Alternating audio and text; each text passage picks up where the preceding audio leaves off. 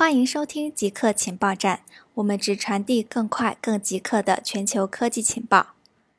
AMD 苏姿丰成为首位标普五百企业中收入最高的女性 CEO。二零一四年，苏姿丰出任 AMD CEO，并成功把一家濒临破产的公司发展成了标普五百企业中表现最为出色的公司之一。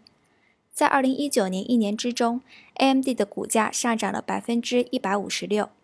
而这也促使苏姿丰成为去年标普五百企业中收入最高的 CEO，同时她也是首位登顶这一榜单的女性。据了解，苏姿丰去年的收入为五千八百五十万美元，比第二名的 Discovery 公司 CEO 高出一千三百万美元。经统计，她的收入主要来自于股价上涨，基本工资是一百万美元，绩效一百二十万美元。研究发现，在账号泄露之后，用户很少更换密码。卡内基梅隆大学安全与隐私研究所的研究人员发现，在账号泄露之后，只有很少一部分用户会去更换密码。这一结果不是基于调查数据，而是根据真实的用户浏览器流量得出。据了解，研究基于的是卡内基梅隆大学安全行为观察站项目收集的用户数据。出于学术研究的目的。由用户自愿选择分享完整的浏览器流量。数据收集区间是在2017年1月到2018年12月。除了网站流量之外，还涉及登录网站的密码以及存储在浏览器内的密码等相关数据。在这期间，249名用户中有63个出现了账号泄露，而这些用户中却只有21名用户对密码进行了修改。其中只有十五名用户的修改行为发生在账号泄露后的三个月内。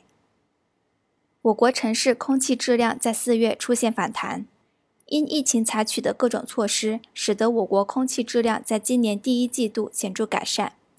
根据中国生态卫生部公布的数据显示，从一月到三月。在全国三百三十七个地级及以上城市中，PM 二点五、PM 十等五种主要污染物浓度都出现明显下降。其中，二月和三月的下降趋势尤为显著。从 PM 二点五数据来看，全国三百三十七个地级及以上城市一月同比下降百分之三，二月同比下降百分之二十七点三，三月同比下降百分之二十二。不过，在四月。污染物的浓度出现了陆续回升，其中 PM 十和二氧化氮与往年持平，PM 二点五和二氧化硫浓度甚至还有所上升，只有一氧化氮浓度仍在下降。加拿大通信公司与爱立信和诺基亚合作搭建 5G 网络。加拿大最大的两家通信公司贝尔和泰勒斯电信周二宣布，将与瑞典爱立信和芬兰诺基亚合作搭建 5G 通信网络。